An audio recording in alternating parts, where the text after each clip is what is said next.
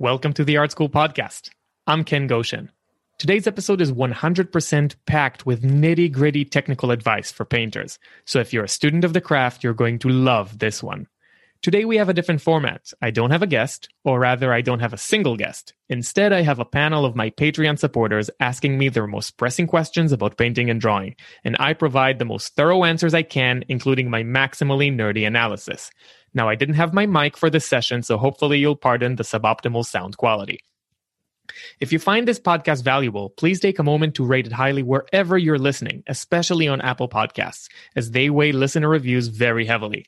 Every five star review helps this podcast reach more people. So thanks in advance. And as always, this podcast is brought to you by the generosity of my Patreon supporters. Without their support, it would have been impossible to set aside the time it takes to produce this show. So my supporters have my sincere gratitude. You can become a supporter too at patreon.com slash Ken Goshen, and perhaps your voice will also be featured in my next Ask Me Anything episode. The first question comes to us from my Patreon supporter, Carlise. So let the nerdiness begin. There we go. We have question number one. Hi. I Hi. Was, my first question is um, I love my graphite. It's so smooth, it's easy. However, I'm really pushing myself to do charcoal because um, I really feel like it's it's it's pushing me further. However, charcoal is a monster.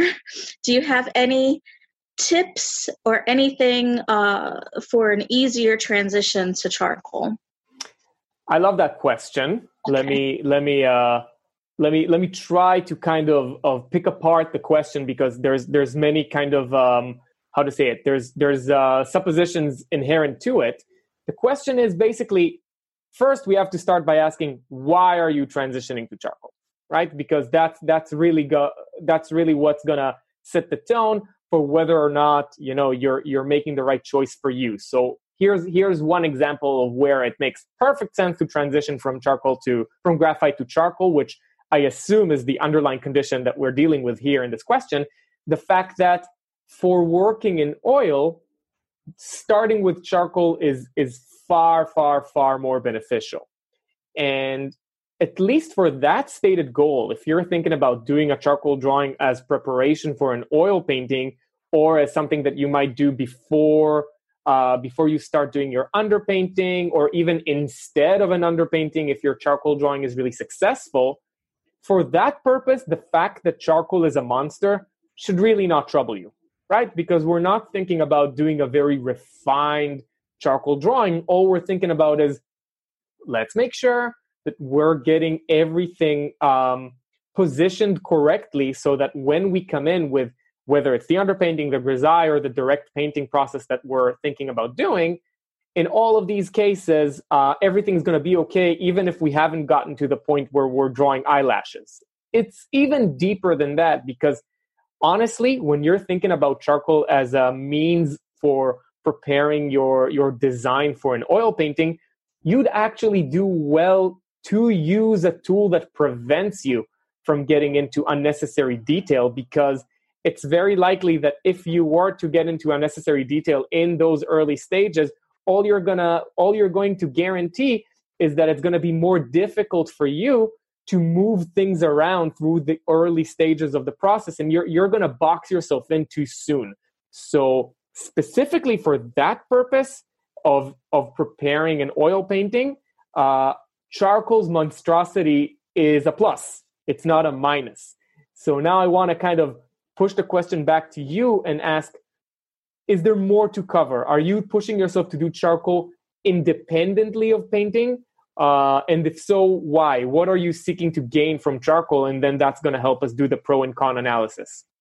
I don't know. I think I think it is helping me see the bigger picture because I do want to rush into, and that was uh, one of my other questions. I do want to rush into those details, and the charcoal because of its awkwardness chunkiness unsmooth um, i i i have to not look at those details because then they just look like a big fat blob of mess if i do go into those details so um and So i let, do let want me ask let me uh-huh. ask it in a in a slightly pardon me for interrupting No, in a okay. slightly more pointed way so are you when you are because you're you're describing a motivation i'm trying to move away from x towards y is that the motivation? Is charcoal is going to be the educational tool that's going to convince me to not focus on the details too soon? Is that the primary motivation? I think so. Okay. I think so, uh, especially because I do want to transition transition into painting, and I do enjoy painting a lot. Um, I, I come from a graphite background, so all of my stuff, all of my previous work has been graphite, and then going into charcoal, it's like, oh no, I can't do this. It was just um, um, so far away from what I was used to. Um, however, it is pushing me, which is, I think, in in some ways, hopefully making me a more conscious artist. I don't know if Mhm. that even makes any sense. It makes a lot of sense. And you know, charcoal's uh we say in Hebrew, "Kvodo bimkomo munach," you know, he has he has a uh he has res, um there's respect to be given to charcoal beyond uh beyond what it does as an educational tool, right? So for for for your stated purpose um of of forcing you to actually look at your reference more holistically and not to dive into details too early. Charcoal is uh, you know it solves that problem kind of by design. But uh, as you're as you're doing it I'd, I'd like to take this opportunity to advocate for for charcoal on uh, to kind of shine a light on on the charcoal benefits as opposed to just focusing on it as like this is a limited version of, of graphite. Because despite the fact that it's limited in its ability to to paint and draw details it, it has some unbelievably beneficial um, qualities. Like for example my favorite uh, quality about charcoal uh, when you're comparing it to graphite is how quickly it can be erased. Right? When you're when you're holding a, a chamois cloth for example which is you know it's not actually a cloth it's it's it's a piece of deerskin but when you're using a chamois cloth and you like wipe it across this, uh, uh, a mark of dark charcoal that charcoal immediately disappears. And as far as i'm concerned when you're doing the preliminary uh, preliminary design uh, stages the majority of what's happening is erasure right? You're thinking should this be here? Nah it should probably not be here. Should it be here Mm, probably not. Mm, it's almost here, but maybe move it a bit. It's like almost 50 50% erasing and applying. Now, for erasing graphite, super annoying because you're like, erase, erase, erase, erase, erase, erase, erase. It just slows down the process so fundamentally.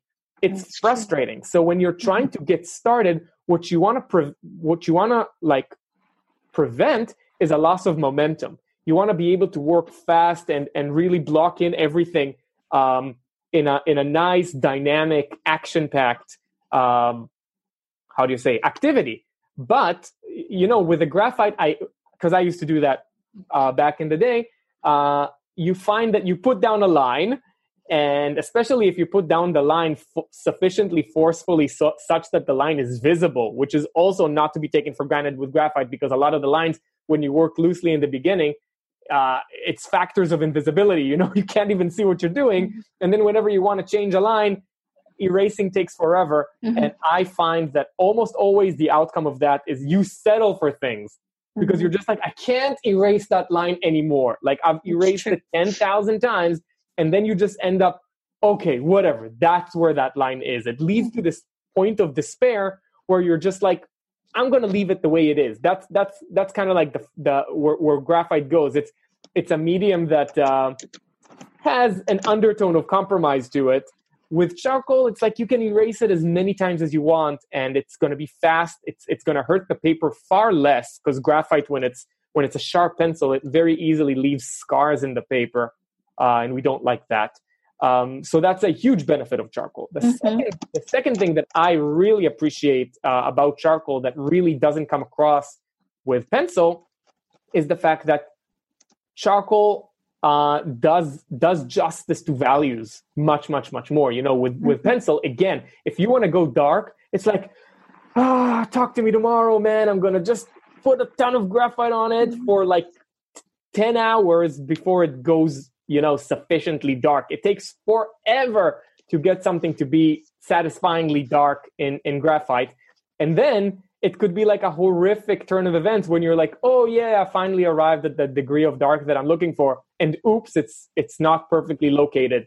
So i mm-hmm. guess i'm going to have to move it but i can't because that's going to leave a horrible scar on the paper. So it's just you run into a wall all the time when you work with graphite. When with charcoal you can how long does it take to put a dark value in charcoal approximately one second. You just break the charcoal in half you know you have a nice little chunk and you make a dark mark and it's dark. And then if you want to move it all right you take the chamois cloth boom you erase it. And you can erase it almost completely and very very very fast. So it helps you actually design composition by relying more on values uh, than you would have otherwise been able to do with pencil. And if I were to try to summarize the difference between them, graphite is more akin to sculpting in marble. Every hmm. move mm. is a little bit more permanent, more precise, but more permanent.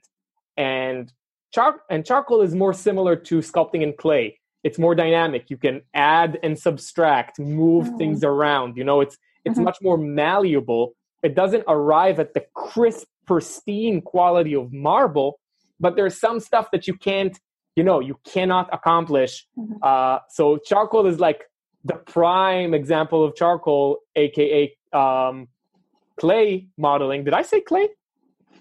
Yeah. Okay. Clay. Clay yeah. modeling clay marble.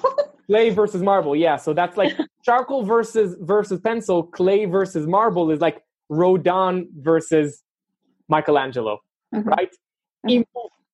uncompromising strict unchanging and then rodin dynamic moving fluid you know that's that's the vibe and and both of them have something totally different to offer so beyond the the you know taking it as a vitamin supplement for your uh, obsession uh, for your detail obsession try to embrace the fact that okay so i'm not i'm not gaining those things that graphite knows how to give me but there's other good stuff that you could actually be embracing and, and trying to enjoy it. And I think that's going to make the transition more fun. Okay. Thank you. For sure. I appreciate right. it. of course. All right. Natalie. Hey, Natalie. Hello. Um, my question is um, I'm extremely new to oil painting. Um, just dabbled a little bit, and I guess I still don't know how it all works. Like, I get sometimes it muddies because I'm mixing, I'm trying to go over a spot too soon. I know watercolors, and so that dries really fast, and you can quickly go back into the same spot. And um, so, for someone who's just learning oil painting, where would you suggest we start as far as learning? I just get so overwhelmed with all the options of what to learn. Like, I need a lot of color help. I don't know a lot of color, but I also don't know the medium at all, really. So, where would you suggest a very, very new painter to start? Love it. Love this question. Really great question. Super loaded. There's a lot to say. So basically, we're asking we're asking questions that are uh, geared towards what I picked up is preventing muddy colors and com- a comparison between what works in watercolor and what works in oil and how to kind of mitigate those differences. So first, let's let's be very very clear about what causes muddy colors in oil paint there's basically two culprits for this as far as i'm concerned and how to mitigate uh, and prevent these two things from from happening. So the first thing which i'm sure is what you're dealing with is is a limitation that exists in the medium of oil paint. So first let's de-romanticize what oil paint is. What oil paint is, is very, very simply glue that has colored powder inside. That's it. It's not some kind of magical thing that that you know comes at us from from from the heavens no it's just a kind of glue dries pretty slowly and people who are great at making paint for us jam packed a colorful powder into it Now, the limitation of this very earthly and and uh, deromanticized material is that when you mess with it too much after it's been applied to the surface, it turns into mud. Right? What what oil painting what oil paint expects from us, the painters, is this kind of behavior. We put the paint on, we say, damn, that's a really good color. And then it's like, let me just soften that edge a bit. That's it. That's all you can do. Now, when you walk around the museum and, and you see masterpieces by people like, you know, the old masters, Rembrandt, Velasquez, and and you know, you know it was painted 400 years ago, but it looks like it was painted 45 minutes ago. It's because that freshness is is a, is a function of knowing how to put the paint down and let it go and not futz with it. Now I know, I know where this is going because now you're asking, well, what do I do if I put down a color and I'm dissatisfied with it? It's not a good color. So like I can't follow your system, man. Well, the response is the following. You grab the where did I put it? Here we go. So let's say your color is bad. Welcome to the palette knife clan. What you do is once the color is there and you're dissatisfied with it, you don't want to mess with it on the painting. You want to scrape it away, bring it back to the palette, and mix it flawlessly. So basically, the underlying suggestion uh, that that is that is happening here is I'm advocating for, especially in a transition from watercolor, I'm advocating for more time on the palette, less time on the painting. You know, a painting, what makes it look really fun is this this feeling of freshness and this feeling of effortlessness. Pro tip is even if you spend 20 hours on the palette mixing the most beautiful colors in the world and this is torture. You're there on the path. You're like, it's not the green I want. It's not the green I want. It's not the green I want. At the end, you reach the green you want and you touch the painting once and the painting feels effortless. Despite how tortured you felt on the palette, that feeling is is not gonna gonna transfer over to the painting and that's the beauty of painting the beauty of painting is that you can kind of keep it effortless while still making it extraordinarily accurate and that has to do with this addition of the third party agent that we don't have when we work with graphite or with or with charcoal the palette so i'm advocating more palette time less canvas time in order to to prevent this this one uh, one iteration of muddiness. This is this is this was still number one. This is what happens when you touch the paint too much after it's already been applied. Uh, let me put this away. Otherwise, I'm going to be waving it at you all evening. Um, second way that we are creating mud and how to prevent it also stems from understanding uh, what oil paint really is. You know, the the again the fact that it's just glue with the with colored powder inside so, what ends up happening with that is we have to understand the limitations of color mixing. Because when we mix blue and, and yellow, for example, what we tend to think is that, oh, we have created a new color called green. But in effect, what happened is it's, it is not the case that now the two powders, the two pigment powders that were yellow and blue, have now transfigured into a green powder, but rather they are now uh, you know ensconced and, and they are in close proximity to each other such that because we can't see you know we can't see the pigment powder up close we experience it as green. So there is no chemical mixture here. It's it's it's purely optical mixture right? So because of that reason every time you mix two colors you don't get the sum of the chroma. You get the sum of the chroma minus x all right? You something some part of the color is lost whenever you you introduce a new color into the mix. So for example it almost doesn't matter how rigorous you are on the on the palette if you mix into the same um how do you call it? Uh, pile of paint i don't know how to call it spot of paint. If you mix 10 different pigments in there it's mud. Doesn't matter what you do.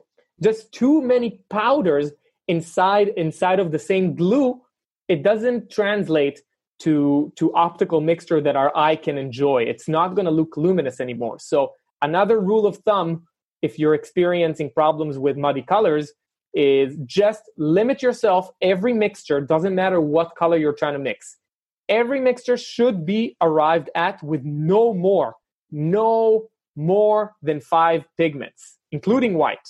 No more.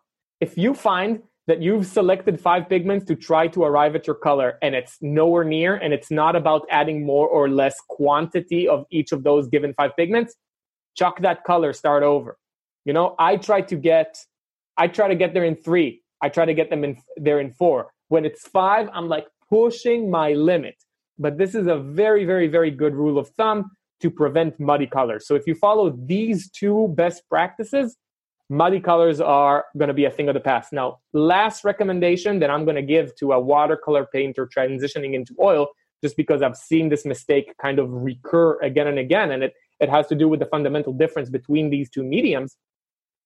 Watercolor painting relies very, very heavily on the white of the paper in order to express, you know, the bright areas. In oil, if you rely on the white of the paper, you're toast you're totally, totally toast. It just doesn't work. And that has to do with the fact that part of the strength of oil painting is how well it can express you know the mixtures of light colors you know and and specifically when you look at the old masters they put their light colors to work. That's where they put up the most texture impasto bold colors. Like what you see when you look at a rembrandt in the lights is like the whole thing is, is sculptured and, and and and and really really juicy you know it's it's applied very thickly.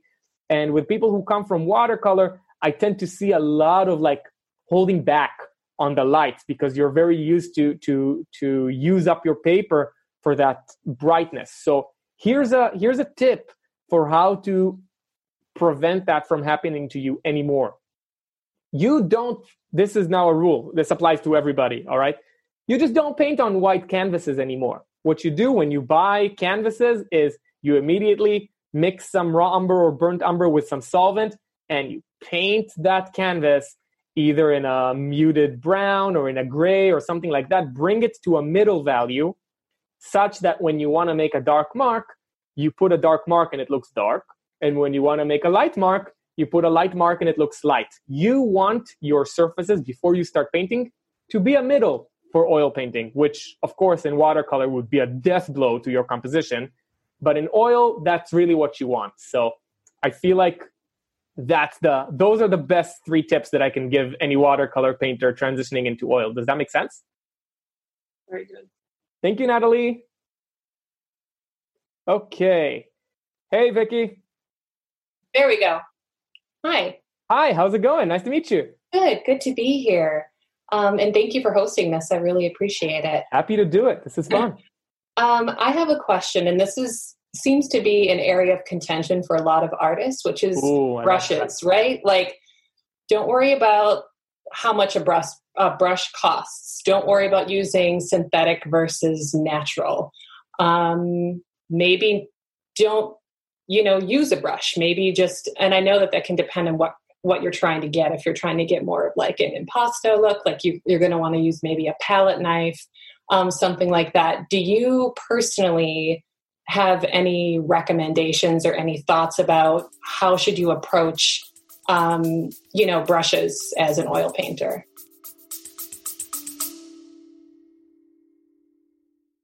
You love listening to podcasts, but have you ever thought about starting your own podcast? Maybe you want to build a brand, grow your business or are looking for an excuse to talk about your favorite hobby. Whatever your reason for making a podcast, Buzzsprout is the place to start. Since 2009, Buzzsprout has helped over 300,000 people launch their own podcasts. Buzzsprout walks you step by step through the whole process and will give you powerful tools to start, grow, and monetize your podcast. Ready to get started? Click the link in the show notes to get our free step by step guide to starting your podcast today. Yeah. First of all, if uh, if if if when you said don't worry about and then you input data, you can send them my way. I'll be happy to do a public like yeah, these these things really do matter and I I would definitely worry about them. And and every every kind of brush, you know, has a has a different use. You know, they're tools, right? So if you if you put tools to work and and you you put them to work in the wrong way, then the, the tools are not going to be serving you. Okay, so basically, the way that I like to think about it is okay, there's so much to say. Let me try to, to put my mind in order to address this properly. The first, the first thing that I want to let's let's kind of divide what can be said about different brushes, and then you can make sure that I don't forget to discuss any of those topics. Okay, so brushes, most importantly, are either stiff or soft, broadly. They're either big or small, broadly. Okay, and uh, and well, let's leave let's leave price out of the picture for now because I want to make sure that we cover what they actually do. So let's first discuss the difference between the soft brushes and the hard brushes and, and oh and how they relate to the surface. That's also very important. What surface you're working on because a brush can do something when you're working on linen that would totally not happen if you're working on wood okay? So that is also something that we have to discuss.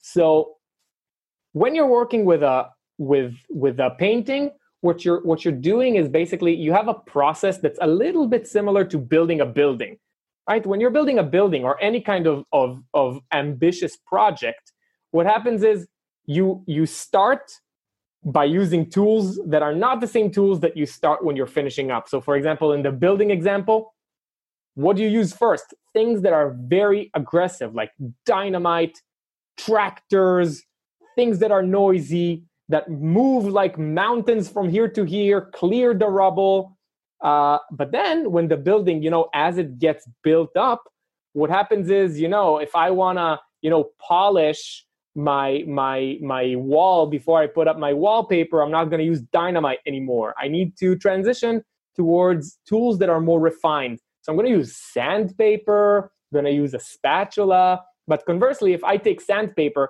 and I try to use it to clear the rubble that the dynamite was used for, that that just means i'm going to be there for 10,000 years trying to like sand away a piece of rock.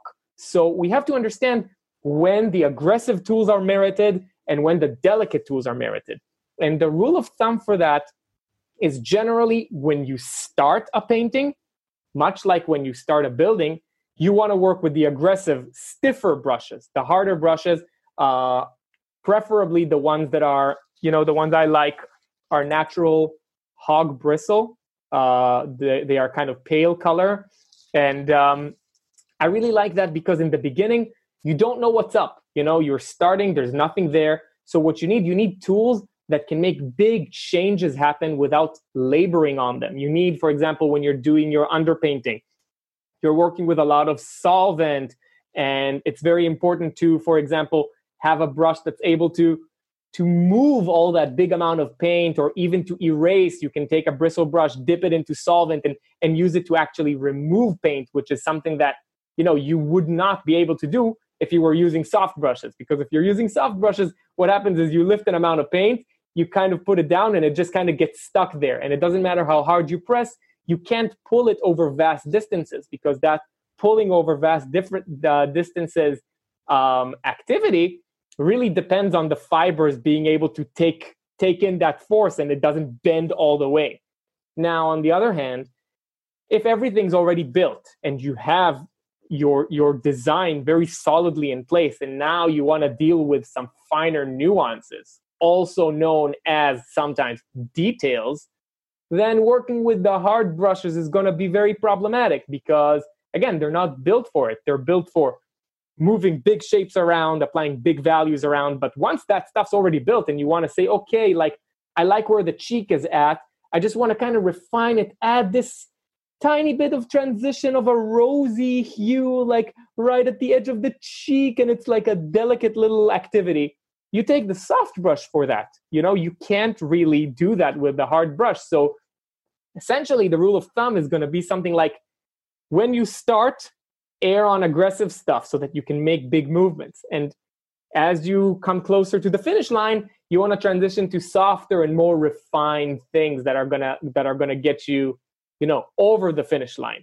And there's of course the middle point, the synthetics, you know, so between the natural bristles, which are the hardest brushes, very, very recommended, and let's say the softest brushes, which are like sable or all that like really expensive furry things, uh, furry animals. In the middle, you have the synthetics that are kind of like not as soft as the sables, but not as hard as the bristles, um, then th- those those are very useful for the middle of the process. So you could say if it, if it's like my painting, I very often for early layers bristle, middle layers synthetics, last layers sables, um, and of course this also depends on the kind of painting you want to make. Like for example, if you want to make something that looks like a Da Vinci, super polished, or like a Raphael, where everything is smooth, smooth, smooth, with like the the or Ingres, right? That it barely looks like there's any brushstroke there. Then of course, you know the sables are gonna come in much earlier, right? Because they are the the, the majority of the process. But if you are looking to make something like Sargent, where it's like bold brushstrokes, or something like Monet, you know, where you really see the color, even in the last layers, you know, you you don't get to the point where where you really polish up something something really pretty and and whatever. It's it's all about the energy and the boldness. Well then maybe it's bristles all the way around you know because that's what bristles do. You can't really paint monet's water lilies with sables. Like it's just it, it ain't happening. Putting all that thick color on there is just it's not to work. So it's knowing about what tool does what when to use which tool and for how long, which will eventually depend on your personal artistic preferences. Uh, another thing to add is about the size of brushes.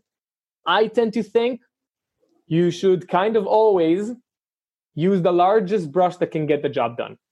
That's that's my take on it. You know, as long as you can get that job done with a big brush, do it with a big brush because when you're working with small brushes for too long, your painting is going to feel a little anemic you know it's not it you know the small brushes again they they they sometimes you really need them to add like the cherry on top of the cake but they're not going to build the cake you know? So you're just going to have a cake that's just like a pile of cherries you know? It's tasty but it's no cake.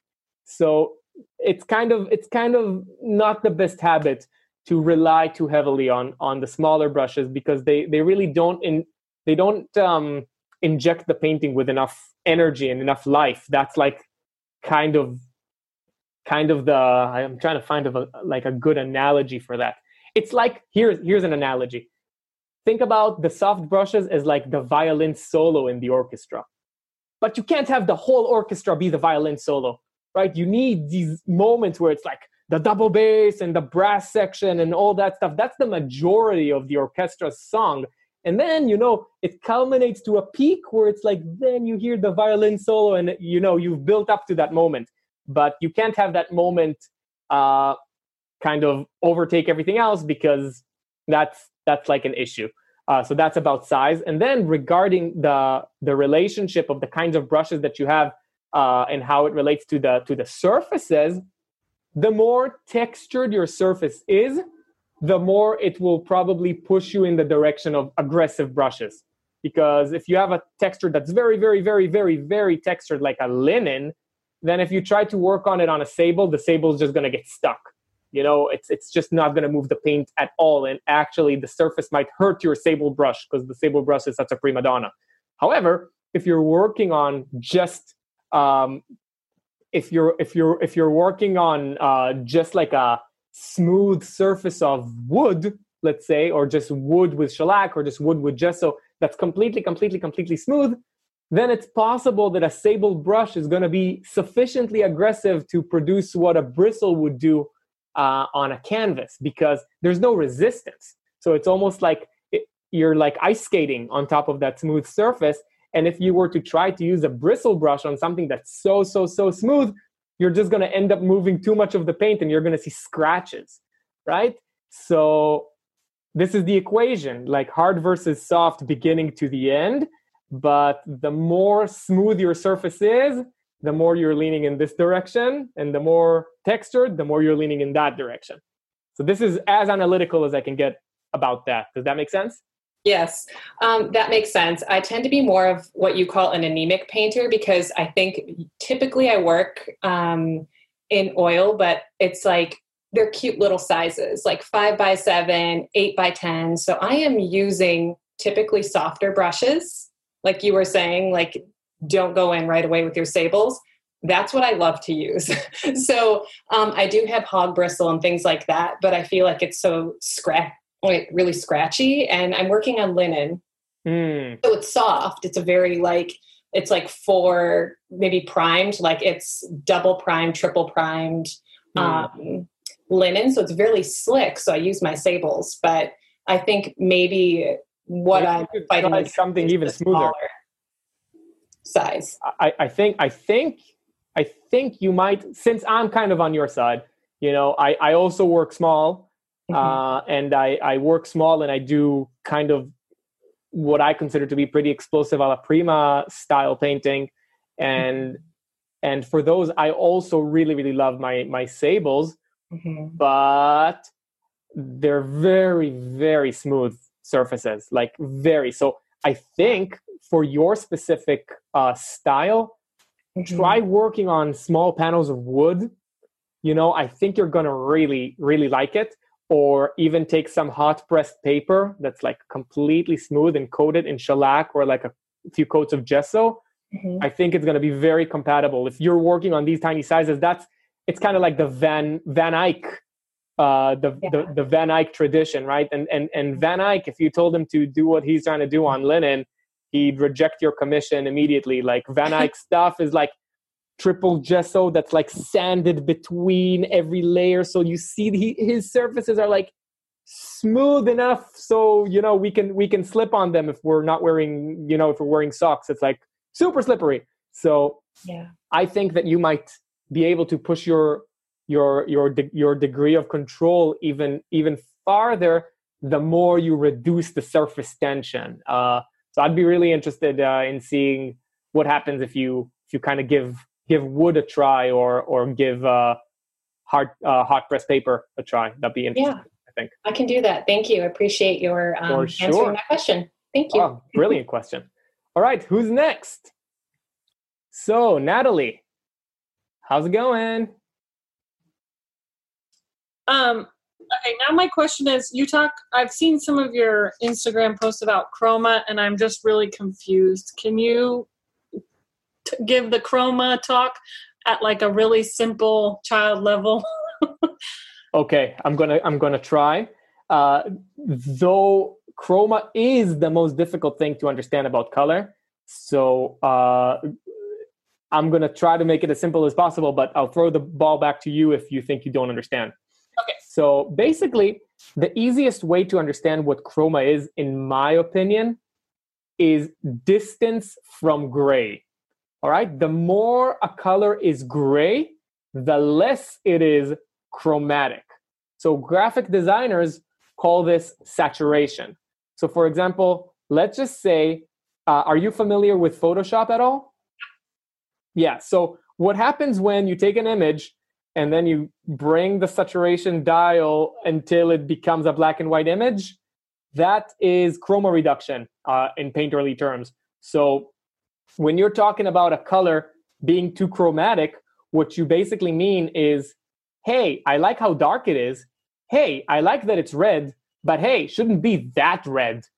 Put some gray in there you know make it a little bit grayer. And when people when people deal with color the the most common issue is out of the three properties that that color has people deal with with the with the most with the least important one obsessively and they forget about the two most important ones. So for example not for example uh, to elaborate on what i'm trying to say is that people focus on the color property called hue way too much. Hue is whether where the color falls on the color wheel. Like is it green? Is it blue? Is it yellow? Is it like all that kind of stuff? All, all, all, all the all the names that we know to give colors when we're kids, those are hues.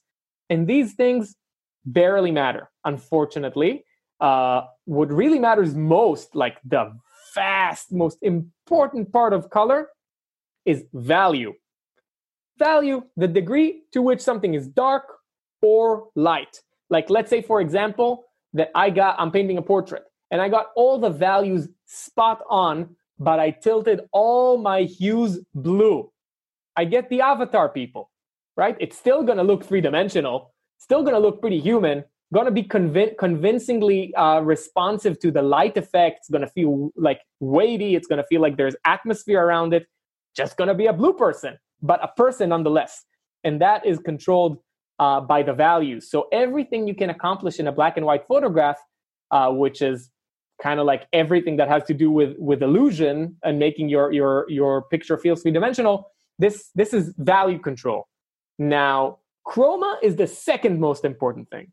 The second most important thing because what would prevent our avatar person from from functioning in their beautifully avatarish universe is if everything is not only blue but crazy saturated blue then it's like okay we can't look at this right because this there has to be a hierarchy of the moments where that blue is very saturated very chromatic and areas where that blue is more gentle more delicate aka less chromatic aka closer to gray.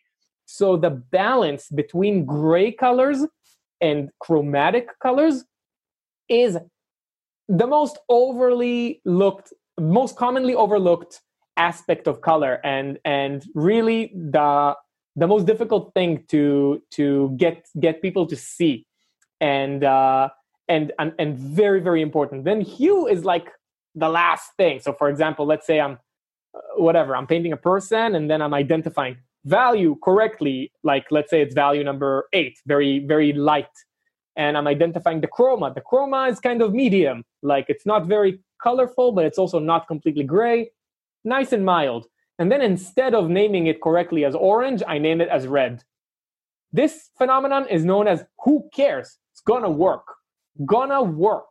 You know, I have yet to meet that I've taught probably hundreds of students. I haven't met the person who misses the hue so fundamentally that it crashes the painting. Like if you're missing it and instead of yellow, you call it green, like even our hue errors are almost definitionally insignificant. So you kind of you kind of can allow yourself to take you a little bit for granted. Like if it's green, I trust you. You're gonna see it's green. Maybe you're gonna call it greenish blue. It's gonna work. Just nail the value so that it's as dark or as light as it needs to be, and nail the degree to which it's either bold or muted, which is chroma. Super, super, super important.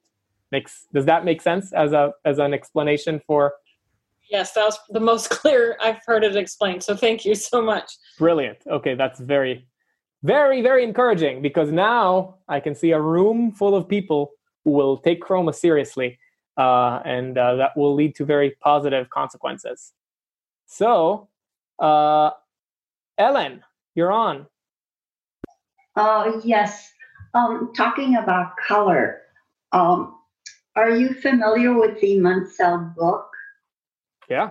Well, do you, I'm I'm taking a course, um, and they're using the Munsell system, mm-hmm. uh, and they're talking about the book, but you know, of course, you don't have to buy it. But, so I was wondering, you think I should buy it?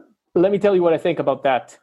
What? I think it's a great thing for someone to buy for you because it's very expensive. It's a I know, I know. It's a very expensive book. Like at least a hundred dollars. Did you say seven hundred? Is that how much? No, no. What? There are old copies or famous copies or something, but um, no, you can get one for ninety five dollars. Okay, ninety five dollars. I mean, I know it's out of my budget range, uh, but uh, if you have if you have you know money to spend on on books, it's uh, it's uh, it's a good it's a good book you know it's not it's not a bad book uh, for me it's um, slightly redundant because i'm i'm very very familiar with the Munsell system and i i kind of don't feel like i i need it uh, but if you are going to buy it and then you know follow up by doing the mixing exercises and and color matching to the chips could be fun i mean it's it's just and I, I don't want people to take this the wrong way, but I am a huge nerd and it's a little too nerdy for me. So that yeah. means it's like the level of nerdery that it takes in order for people to sit with those Munsell chips and color match to them is like next level. I mean, and I'm all about color charts, but it's just like I've seen people spend so many days matching these colors and then it doesn't it doesn't immediately translate to being good painters you know? It's uh so i i kind of i'm more like put your feet in the fire kind of person like let's make paintings you know? Let's make paintings. Let's be very rigorous about how well these paintings are coming out. Let's give very pointed critiques let's shoot for the best and, and and let's not sand over any mistake that we see. Like i'm i'm absolutely uncompromising in that respect but you can't sit me down for a day to match chips. It's it's hard. So it's a, it's a temperamental thing. And if you feel like that's uh, how you want to spend your next summer or whatever then then for sure it's a good it's a good book. What i almost want i heard rumors that you can get the Munsell model three dimensionally which that to me sounds like a fun sculpture to have in the really expensive. Yeah. Oh is it still how much is that? I think it's a thousand. Oh see that one's that one is fun.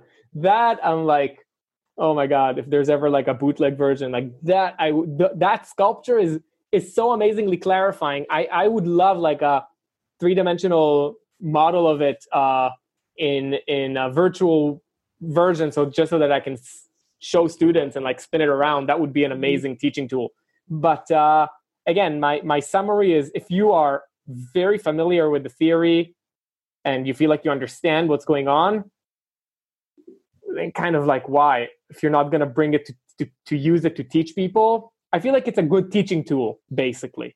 Uh, if i was still going to teach at parsons i might grab that book and, and, and show my students and, and get parsons to pay for it you know? Yes. Okay. Thank you. For sure all right people let's say there we go Katty, you're on hi can you guys Hi. hear me yeah, nice to meet you. Nice to meet you as well. Um, I have I have um, two questions, but they both relate to the same thing. Okay. So I know it's not you're not supposed to draw from pictures like photographs, um, in the in the sense that somebody else has already done the work of translating a three dimensional thing to two dimensions. Um, but whenever I try to draw from three dimensions, I have several problems. And this is where my two questions come in. So the first question is I find it really hard to even decide how to draw it. So I was hoping that you had some compositional tips. And the other question is that um, for me, because I'm starting and I need a lot of time to make a lot of mistakes, um, it takes me a while. and for that reason, like if I want to draw something that, um, like a flower that changes really quickly, or I want to draw something um, that, you know, is affected by natural lighting, and if I even spend like just two hours, um, everything changes. Or even if I accidentally bump into it and everything moves, um, all of that makes it very difficult for me because I don't have a photographic memory. So I was hoping that you also had any advice on, uh, I don't know, like dealing with those kinds of practical issues. Yeah.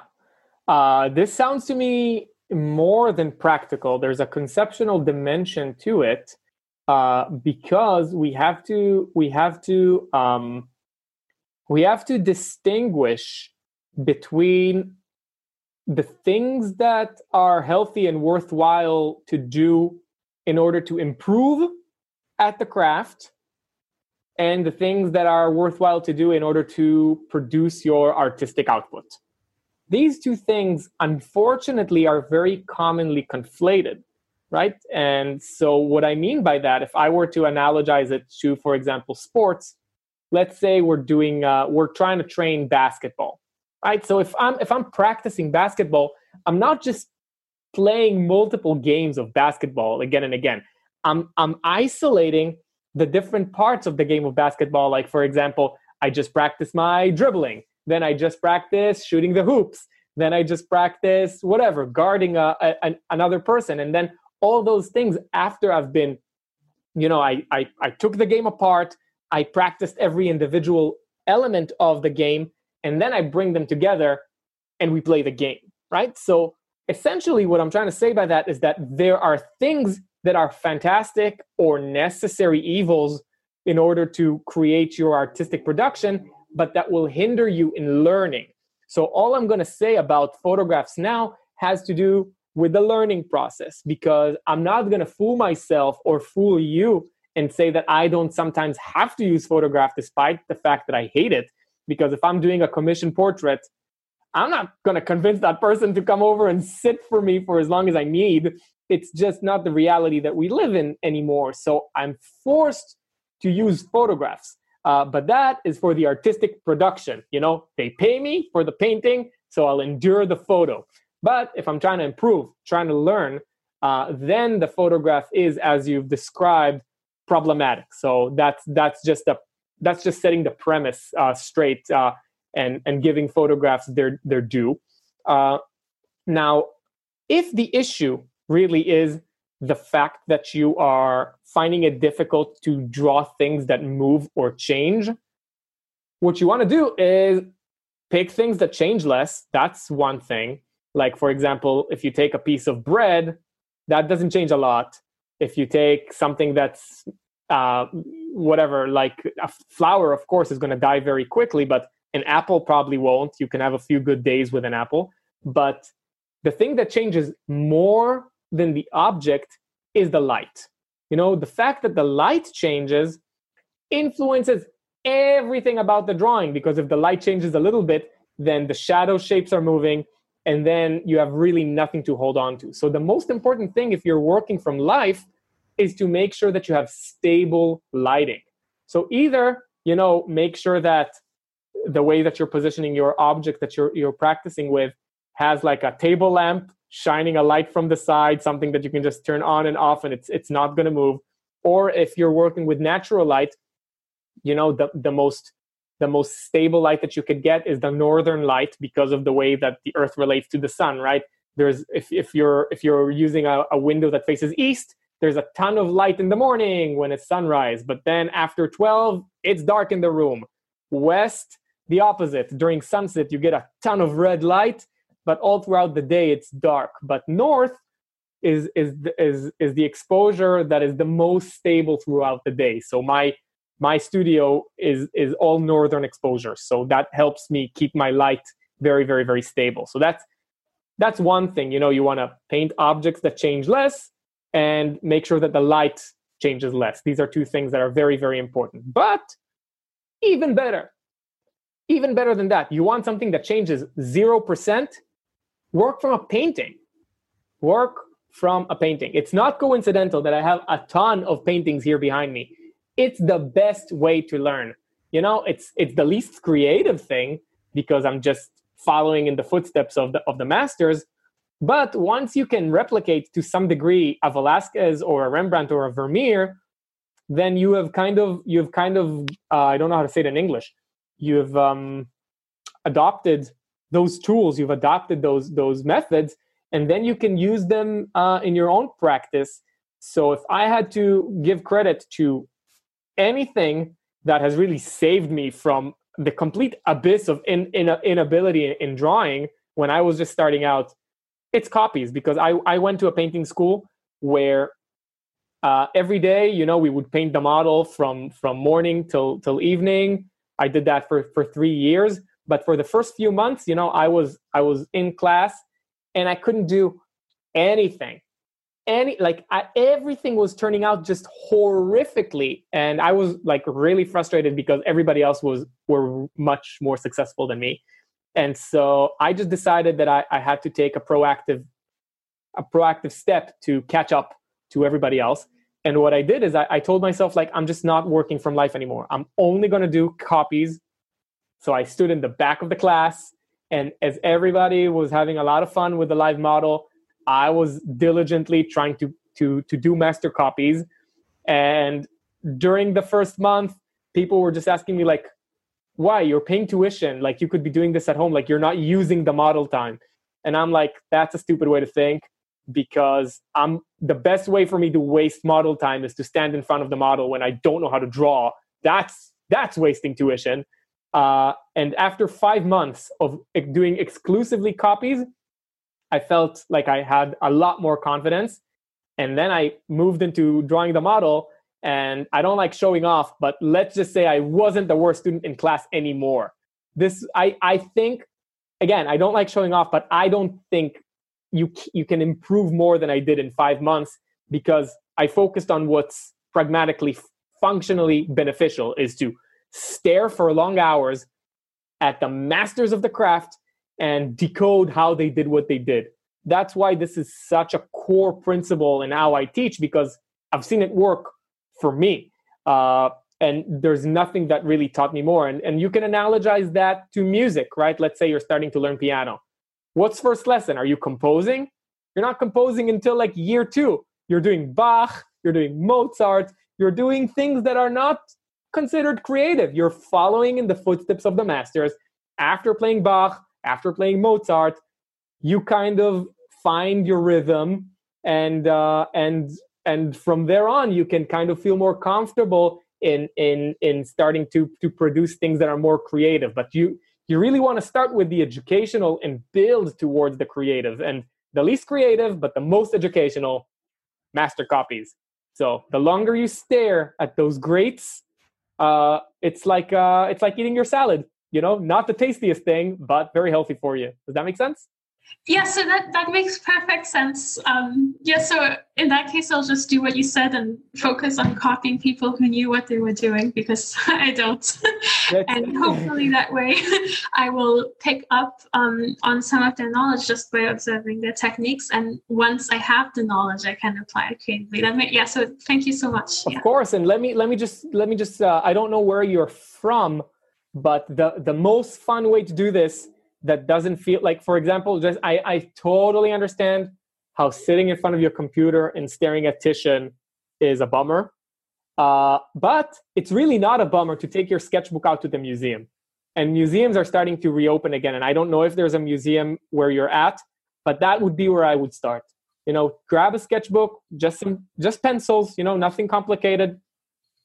Go to the museum spend a day a day if you can spend like a day every two weeks like two days a month but a full day you versus whoever you know whoever who's your favorite?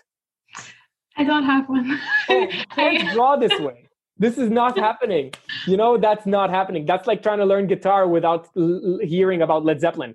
That can't be. You know you have to have you have to have absolute like you have to um to be really saturated with art historical environment in order to un- like this can kind of come into you through osmosis but you have to be there where it, where it happens. You have to be in the room. And so you can't not have a favorite paint like you do you have a top five? Um no. So i have okay. some that i like but the reason why i don't have a top five is i don't know all the painters out there. So um the like Sargent like you mentioned or the the copies you've been doing i forget his name it sounds french but they, they're beautiful. Ink um, is my favorite. yeah, yeah, ink. Um, so yeah, so those are beautiful. They're really, really beautiful. But the reason why I don't have a favorite is because there's so many painters out there, and I hmm. feel like it would be unfair to say I have a favorite when I haven't oh. Oh, I see. So it's a diplomatic answer. It's not. It's not. It's not due to the fact that you don't know. It's because you're you're you're you don't want to insult Rembrandt. I get it. That's fair. That's fair. I get a lot of that because you know I'm Israeli. I'm very direct and people are like, what do you mean Rembrandt's number three? He's number three. It's a dignified spot and he should be happy, you know? It's okay. And it's just my rankings. So that should that should be totally legitimate. But yeah, sketchbook museums. That's that's where I that's where I would uh, suggest you go. Thanks so much. I'm, I'm going to try. I'm going to try. All right, people. I think uh, we're going to call it here for this time. Uh, it was a lot of fun. And, you know, keep those pencils sharp. Take care. Thank you for joining me. If you enjoy this podcast and would like to see it grow, please take a moment to subscribe, rate it highly, and share it with a friend. If you'd like to become a supporter of the show and have access to exclusive content, please consider signing up as a patron at patreon.com slash kengoshen. For online lessons, please visit kengoshen.com slash lessons. Thanks again, and see you next time.